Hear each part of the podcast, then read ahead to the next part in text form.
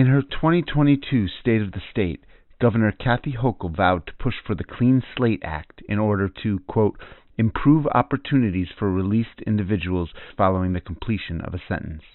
Many municipalities have passed resolutions supporting the act. The Schenectady City Council has proposed one such resolution in support of the law. Sean Young of the group All of Us explains why it is important.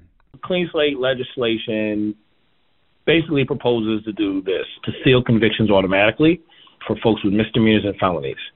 Three years for a misdemeanor after any probation period is served. So, say someone does six months in the county jail and then another, I don't know, year on probation. Three years after that, as long as they don't have any interactions or, or charged with any crimes or anything like that with law enforcement, then they would have their conviction sealed. For a felony, same thing. You go to prison, you get a felony, serve that time. After you're done whatever supervision or parole, the, the clock tolls. Seven years in, you automatically get sealed. It's not an expungement, it's a sealing, which means law enforcement still has access to your record. And the sealing is not automatic for everyone. Folks that have uh, sexual offenses uh, are not eligible for this. And if you are attempting to work at a place of vulnerable population or where you have to use fingerprints for a background check, like all those places will still be able to see your record no matter what, right? The sealing doesn't apply to them. The sealing mostly applies to folks finding a place to live and finding a place to work. Now, our position, or, or, at least the position of, of the folks at Clean Slate that are pushed this bill, which is has a ton of support across the state, um, the Senate passed it last year. The House failed to bring it to the floor. The governor supports it in her administration. Several cities have committed uh, resolutions uh, in support of this legislation. So, you know, from labor to business to faith groups, it's a wide support. Many people acknowledge that what we have currently is a system of perpetual punishment where someone is convicted of a crime and they will forever, forever have to deal with that conviction, basically pinholding them to that act that they committed once upon a time in their life and never releasing them from that. Now, we all know that the community that most impacted by that type of perpetual punishment are communities of color, which still are the vast majority inside our prisons and then on parole or convicted in our state. And this legislation will, uh, in my opinion, give those who are simply trying to, you know, be welcomed back into society again and incentivizes good behavior because knowing that I don't I won't have a conviction anymore is like, you know, like I won't have a conviction. Like if I just do what I, you know what I mean, and you'll find a way, right? Instead of being lost to the idea that you'll never be able to live this down or earn your way back into our community, right?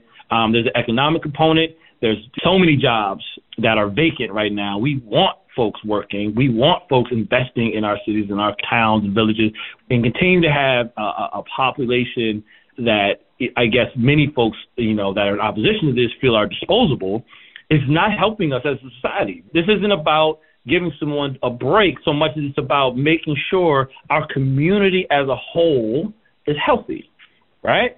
We understand how people come to criminality we know, right, that it's not something, some essential quality about a person, right? We know that environment plays a huge part of that. Why are we not, we have not to this point made sure that there is a pathway of redemption, a pathway out of that and back into society. And I think if we do do that, if we begin to have that type of mindset, then we will, as society, be better for it. Every single one of us. I don't care what neighborhood you live in in the city or where you know how much money you make. If we have a population that we're continuing to feed into the carceral state, right? No one's safe because people are being released from prison, uh, released from jail, and they will have an impact on our community regardless of what. 95% of people return home, right? 95% of people return home to our cities, to our neighborhoods. We want to make sure that those residents have an opportunity to find their way out and to be contributing members.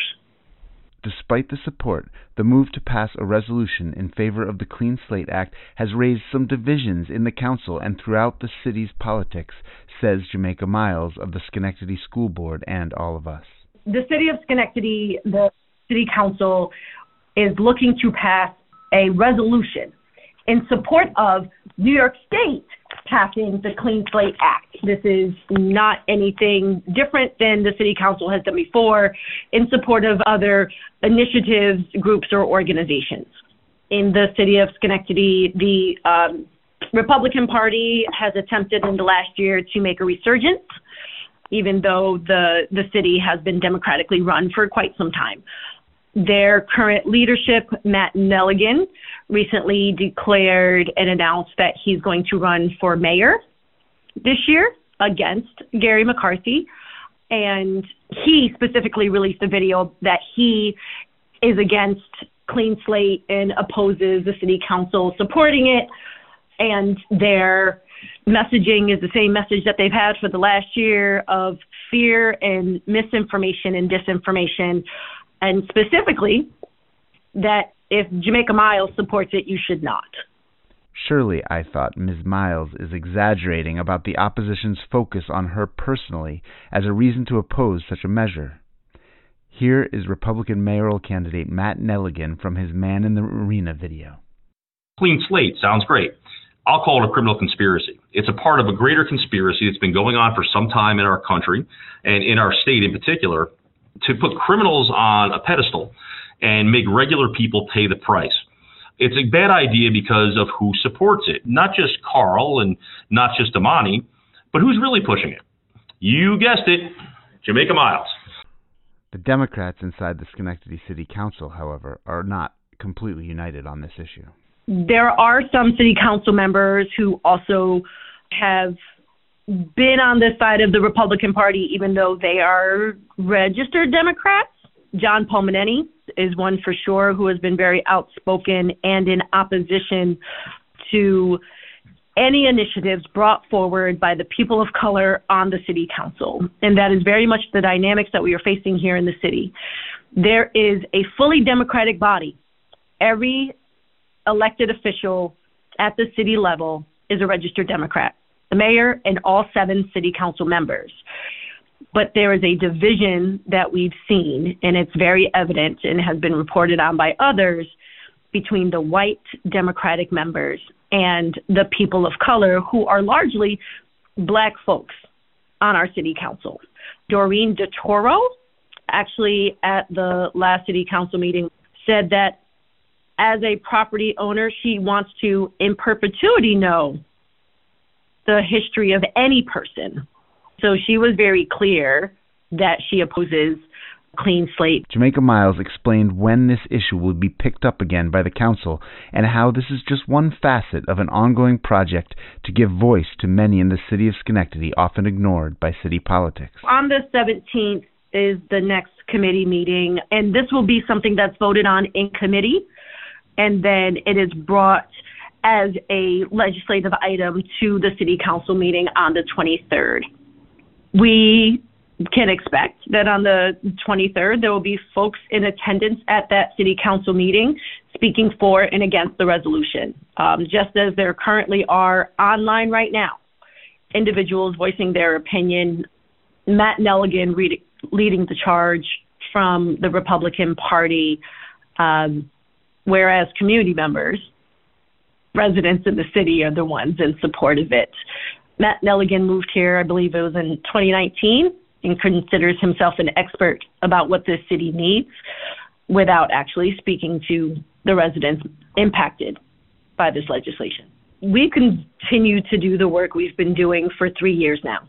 It's you know, in February 15th, it will be three years of us on the ground talking directly to community members specifically those who typically are not asked questions or, or have an opportunity to be heard at homeless shelters and food pantries and in marginalized communities where the most impoverished are living and don't have access to the internet to take a survey that they never knew about, right?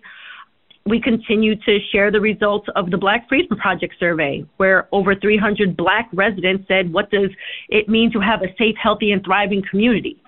So we're going to continue to do that work and make sure that the voices of the people who are represented by those sitting in office are actually heard and they can make informed decisions about what's in the best interest of those people. Reporting for Hudson Mohawk Magazine, this is Moses Nagel.